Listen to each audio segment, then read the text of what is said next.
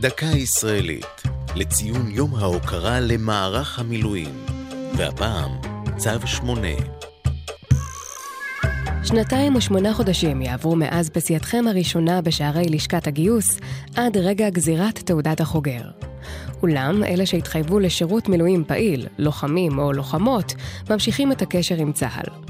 בניגוד לשירות מילואים ידוע מראש, צו 8 הוא שם נרדף לזימון לשירות ללא התראה מוקדמת, לרוב בזמני חירום.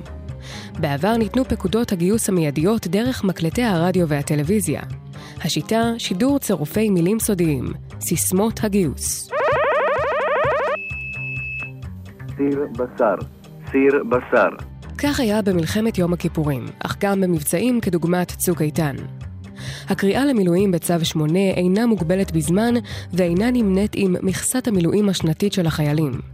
המספר 8 הוא מספר המתייחס לסעיף השמיני בחוק שירות הביטחון המקורי משנת 49. הכינוי שרד גם כשהחוק השתנה, וההוראה נדדה לסעיפים הממוספרים אחרת.